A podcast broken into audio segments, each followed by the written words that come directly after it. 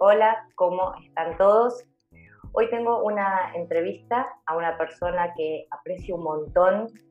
La conocí hace tres años, en el 2017, en el mes de mayo. Eh, y hoy es el presidente de la Asociación Argentina de Tartamudez. Él es Facundo García Taxia. Hola Facu, ¿qué tal? ¿Cómo estás? Hola, Blau. Bien, bien. Excelente. La verdad que te agradezco estas palabras iniciales y sabe que el respeto y el, y el aprecio es mutuo. Gracias, gracias. Em, bueno, lo primero eh, que creo que es lo que se le pregunta a cualquier difluente es eh, cómo inició tu tartamudez, si es que recordás, ¿no? O si te han contado. Mi difluencia inició cuando empecé a hablar. Eh, la verdad que no tengo registros, yo de a los dos, tres, quizás cuatro años eh, empezar a tartamudear, pero, pero sí sé porque lo he conversado con mis, con mis padres que ahí empezó. Claro. Y siguió, ¿no? Nunca paró. sí. Eh, desgraciadamente para muchos de nosotros quizás no tuvimos eh, los medios que hoy hay para poder eh, quizás salirnos o ser parte de ese porcentaje que, puede recuperarse, ¿no? Pero sí, claro. Pero bueno. Claro. Contame, en tus inicios escolares, la primaria, que es un punto clave hoy día, creo, eh, ¿cómo lo sentías? ¿Cómo la llevabas? En el primario tengo el mejor de los recuerdos. Eh, la verdad que la pasé bárbaro, lo disfruté un montón y todo lo que fue mi, vida escolar, que después también me pasó esto en el secundario, fue muy feliz y, guardo los mejores recuerdos de eso.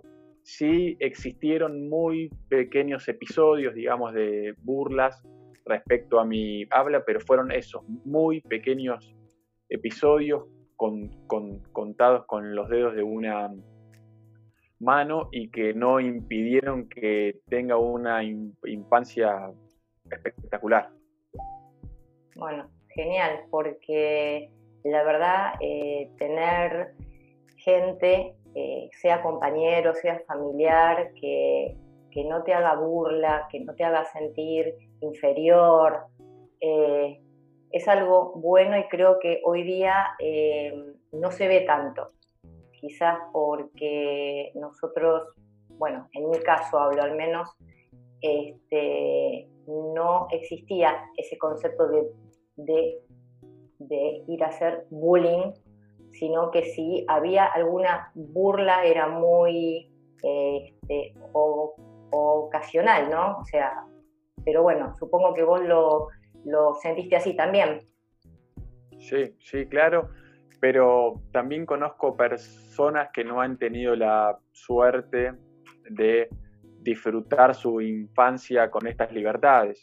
Eh, yo coordiné durante un tiempo grupos de ayuda mutua y ahí escuchaba a chicos, chicas que no la pasaron bien en la escuela por su difluencia, es decir, las burlas entre compañeros, pero también las descalificaciones a veces por parte de los propios docentes, a veces con malicia, a veces por desconocimiento, eh, generaron que la propia persona eh, sufra una etapa que debería ser bellísima. Y algunos de ellos eh, dejaron la escuela por esto.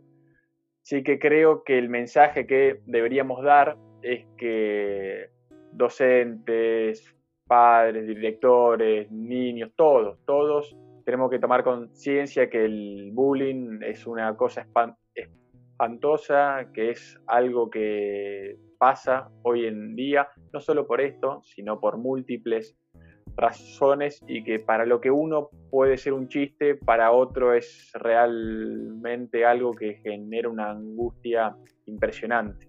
Así que hay que evitarlo y hay que trabajar con los niños y niñas para que no se generen estas situaciones de violencia, porque eso es lo que son. Sí, eh, lo pienso como vos. Em, y no solamente trabajarlo eh, con niños y niñas, chicos y con adolescentes, sino que también yo sé casos de gente grande que por culpa de la disfluencia sufren también estas burlas y en sus trabajos. Eh, y acá viene mi, mi pregunta. Eh, vos cuando tuviste que iniciar a buscar un trabajo, ¿la tartamudez fue algo que te impidió eh, llegar a, lo que vos querías hacer? ¿En los trabajos te sentiste discriminado? ¿Te pasó algo puntual? Porque bueno, yo sí, yo tuve algunas cositas, pero bueno, este, esto es sobre vos, ¿no? no, pero es interesante, Lau, que las puedas compartir después, porque creo que eso eh, ayuda a los que nos están escuchando, sean personas con disfluencia, sean empleadores, sean compañeros de trabajo de una persona con disfluencia, porque a partir de los testimonios estos creo que todos podemos aprender un poco. Eh, respecto ya a la pregunta puntual que me hiciste, creo que esa que la etapa de los 18 a los 21, 22 fue la más difícil que tuve. el hecho de salir de la zona cómoda, que era el secundario, a insertarme al mercado laboral y después eh, transcurrir los años de universidad. Fueron los, los años más eh, realmente jodidos que tuve. Por, por momentos pensaba, ¿no? ¿Qué voy a hacer el día de, de mañana? Eh, porque yo em, empecé apenas terminé el secundario, empecé a trabajar con mi padre. Él es contador, tiene un muy pequeño estudio contable, en donde en ese momento trabajaba mi tío, bueno, mi viejo, mi hermana, yo y una empleada, em, empleada más. Eh, y si bien yo estaba contento y estaba agradecido porque además hacía un horario flexible que me la facultad, digamos, con un poco mayor de libertad. Por dentro la gran angustia que tenía era ¿qué voy, qué voy a hacer después, quién me va a contratar después si me cuesta atender un teléfono, si me cuesta responder consultas orales. Eh, realmente lo pensaba y me angustiaba, a veces lo podía conversar con mis, con mis padres, pero era, digamos, cuando explotaba. Y no es que podía charlarlo desde una forma tranquila, desde la serenidad de pensar en el futuro con calma, sino desde un ángulo de desesperación, decir, no puedo mejorar, ¿qué voy a hacer? Llorando, eh, después a los 20, 21 empecé a trabajar en una empresa de seguros, eso me ayudó bastante, estaba en un ambiente laboral súper cálido, súper cálido. La verdad que con mis compañeros, compañeras, me llevé 10 puntos, nunca, nunca tuve un problema, nunca se mencionó el tema de mi disfluencia, nunca una risa además, nunca, nunca nada, digamos.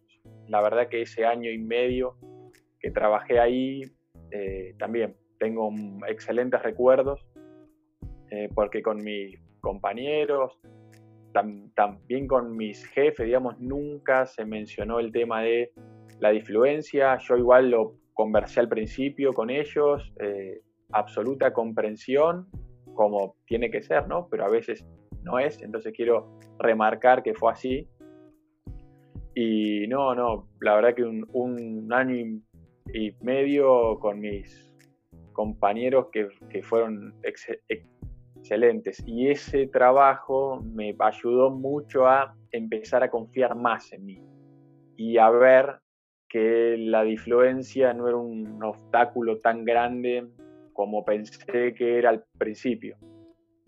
Después, bueno, eh, me, fui ahí, eh, empecé a trabajar en CONICET y ese fue un desafío grande también porque era un empleo administrativo en donde recibíamos, digamos, con, consultas, dudas de becarios e investigadores y tenía que atender bastantes llamadas telefónicas. Entonces fue un desafío grande. El primer mes, los primeros dos meses, me costó bastante porque además trabajábamos en mesas largas y había uno o dos teléfonos cada cinco o seis personas. Entonces lo que uno hablaba lo escuchaban todos porque estábamos uno pegados a otros. Entonces era la presión doble. Primero con mi interlocutor y, después que va a pensar el resto. Eh, me acuerdo que las primeras semanas venía a mi casa con unos dolores de cabeza infernales porque decía, o sea, llegaba y decía, bueno, voy a renunciar porque la pasaba mal. Eh, no le encontraba la vuelta. Eh, ahí empecé charlando con mis, con mis viejos, esto ya con ellos podía charlarlos, charlarlo de forma abierta. También estaban mis dos hermanas. Eh, y decidí empezar la psicóloga. Creo que tenía 21 años, 22 años, no más. Y la psicóloga, la verdad que hice un proceso bastante, bastante bonito, me, ayudó mucho a enfrentarme mejor a estas situaciones y a ver que no podía evitar eh, que el resto viera mi, mi difluencia, es decir, mi habla ya es así es diferente a la del común de las personas. Entonces, mientras más intentaba evitarla, más sufría, porque ante cual, cual, cualquier bloqueo o traba que tenga, eh, el pesar que sentía como una desilusión conmigo mismo aumentaba. Entonces, con ella laburamos esto de la aceptación, que es eh, la gran consigna que parece fácil, pero es muy difícil llegar. Si te interesa la entrevista completa, la puedes ver en el canal de YouTube.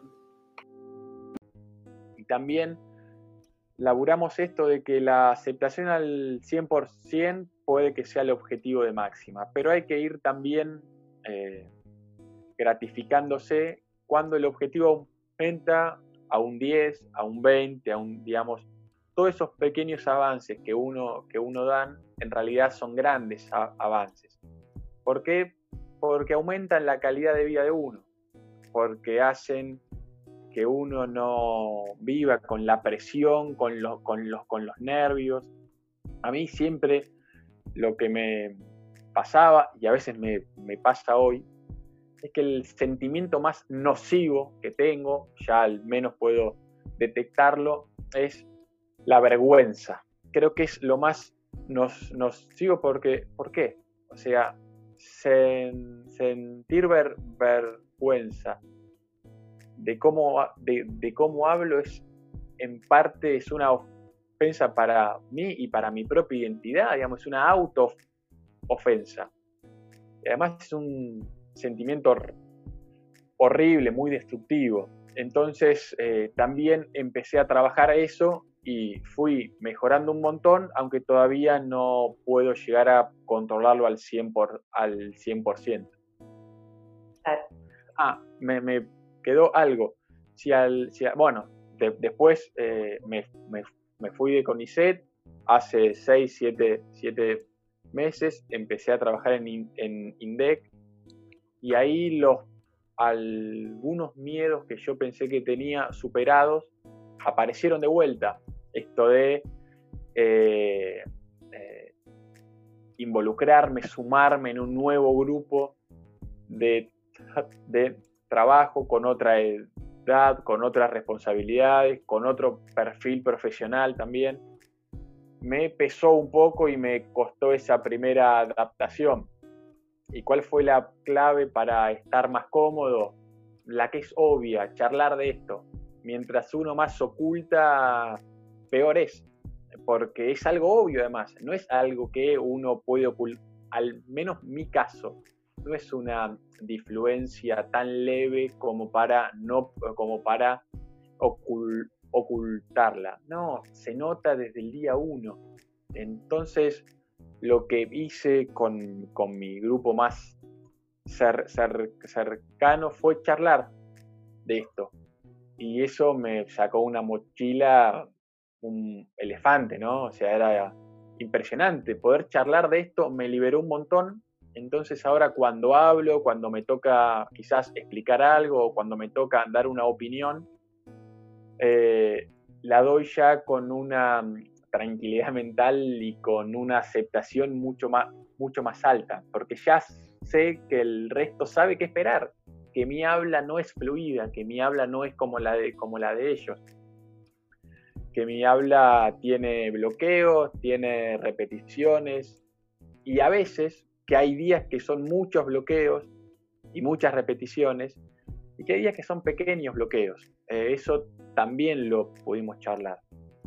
Así que bueno, eh, en, estas cuatro experiencias que narré, la verdad que tampoco, nunca tuve, eh, nunca sufrí, digamos, actos de discriminación.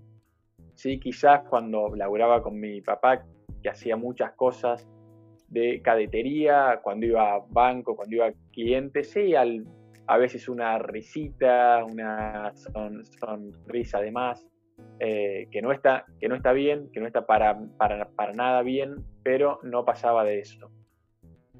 Eh, después también hay un apartado extra que son las entrevistas laborales, pero no, no quiero extenderme más. No, no, este, las entrevistas eh, son un tema, sí. de hecho, bueno, yo pasé por unas cuantas en, mi vida. Eh, y uno siempre lleva como ese miedo interno de, uy, ahora se van a dar cuenta que soy difluente, que tartamudeo y no me van a tomar por mi tartamudez. Yo creo que eso es el, pensamiento que tenemos la mayoría de los que tartamudeamos, ¿no? Que si nos rechazan en un puesto es por eso. Y no, por, y no porque no estamos calificados quizás, porque esa es la verdad, creo yo. Eh, si no nos toman, en la mayoría de los casos, es porque no cumplimos con las condiciones que se requieren y no por una influencia. Pero hay empresas que desgraciadamente eh, sí eh, discriminan. Pero bueno, hay gente que le, le ha pasado, hay gente que no. Eh, a mí no me ha pasado directamente tal cual te lo estoy contando ahora, pero sí ya estando dentro de un trabajo, yo siempre eh, intenté disimular mi tartamudez. De hecho, mucha gente no se daba cuenta.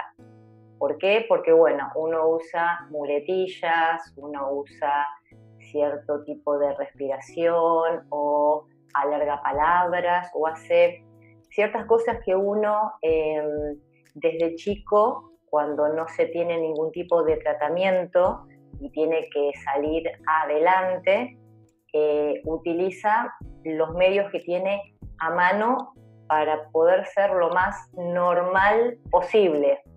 No hay una normalidad, somos todos personas iguales pero nosotros tenemos una percepción de la normalidad que es por medio de el habla, que no somos iguales al resto.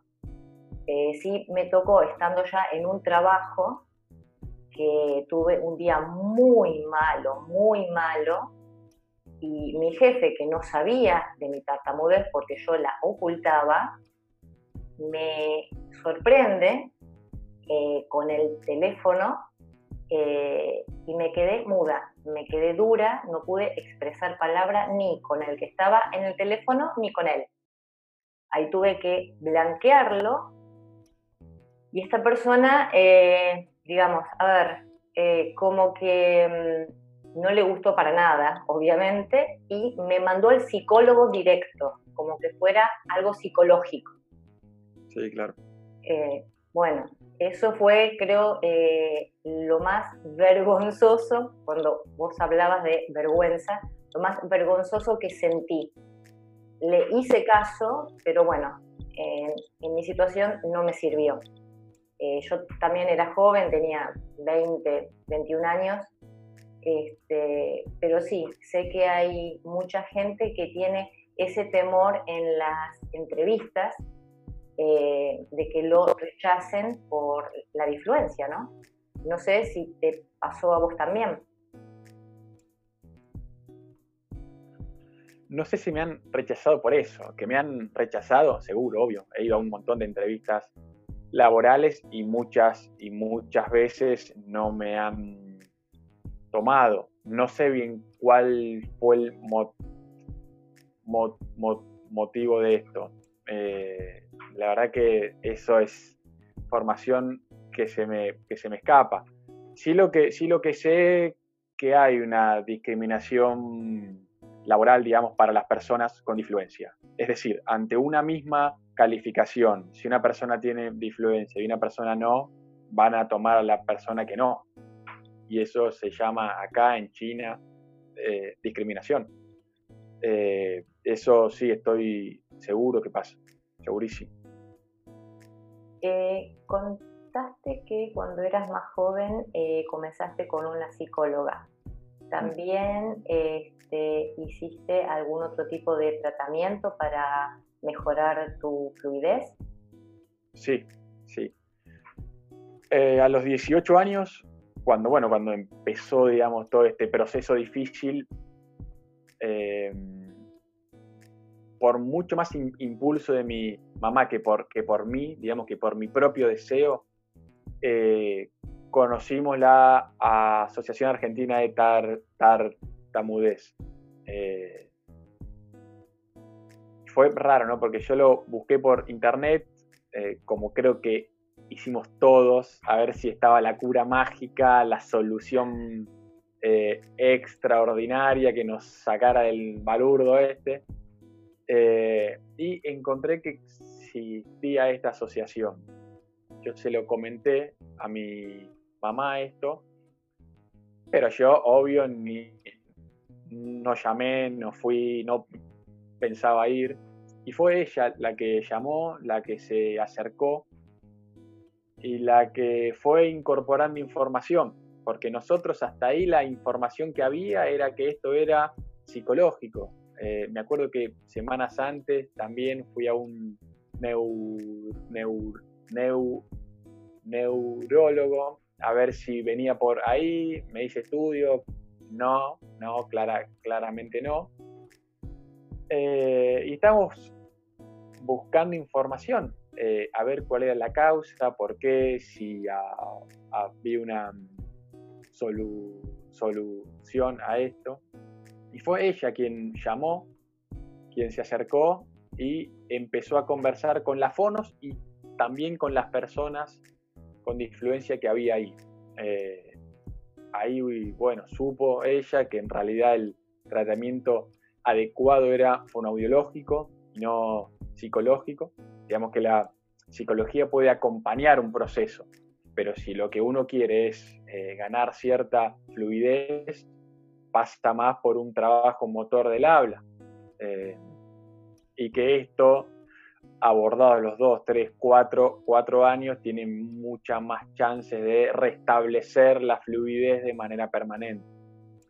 Bueno, entonces ella ahí eh, fue adquiriendo información que es vital y eh, me empujó, digamos, como para que vaya una fonoaudióloga y para que vaya a los grupos de ayuda mutua. ese fue mi primer acercamiento. Yo venía con mucha, con mucha bronca, eh, con una nula aceptación.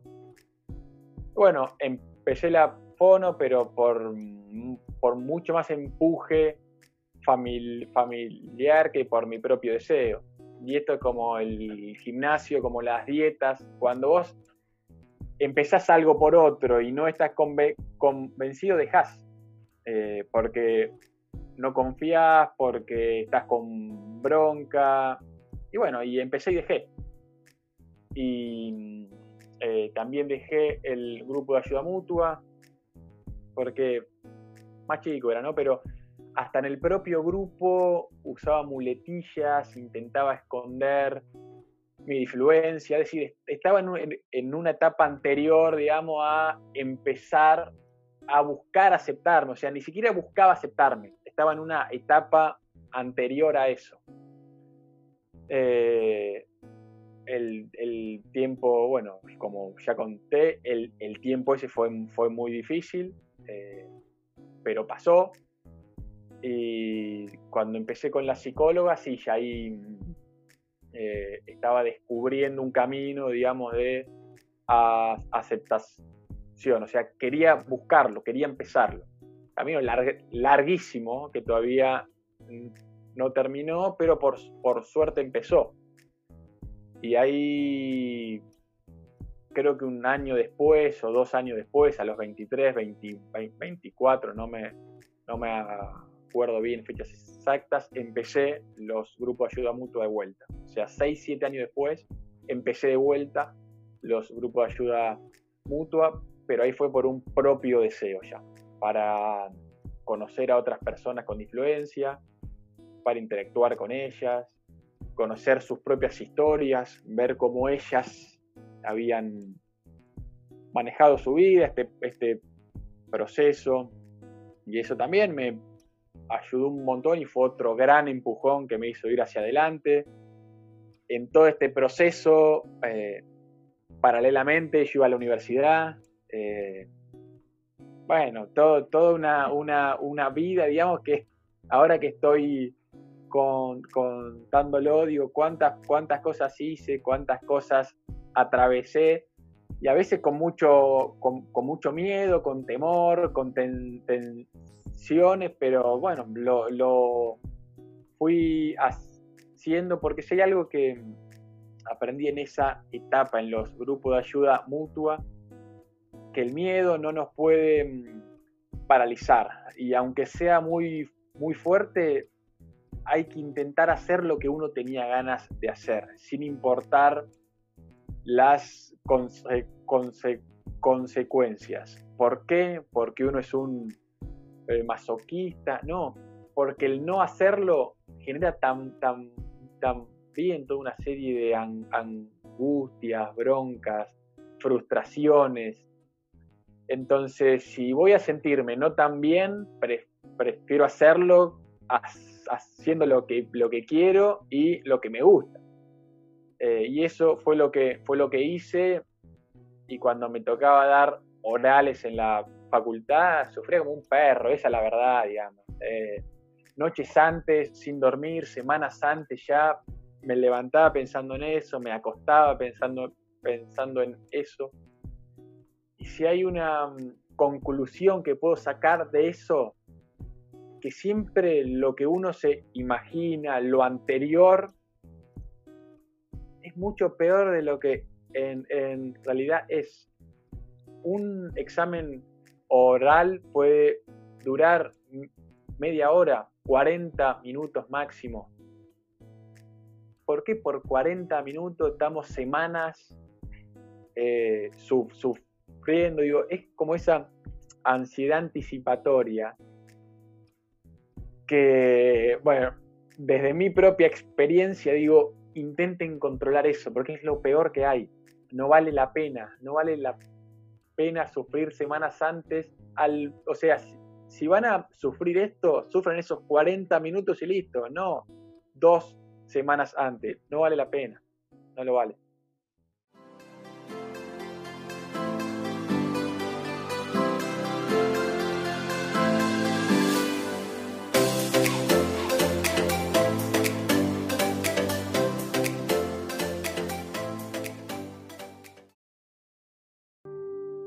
Si te gusta lo que estás escuchando, suscríbete a Spotify, seguime y también te espero en YouTube.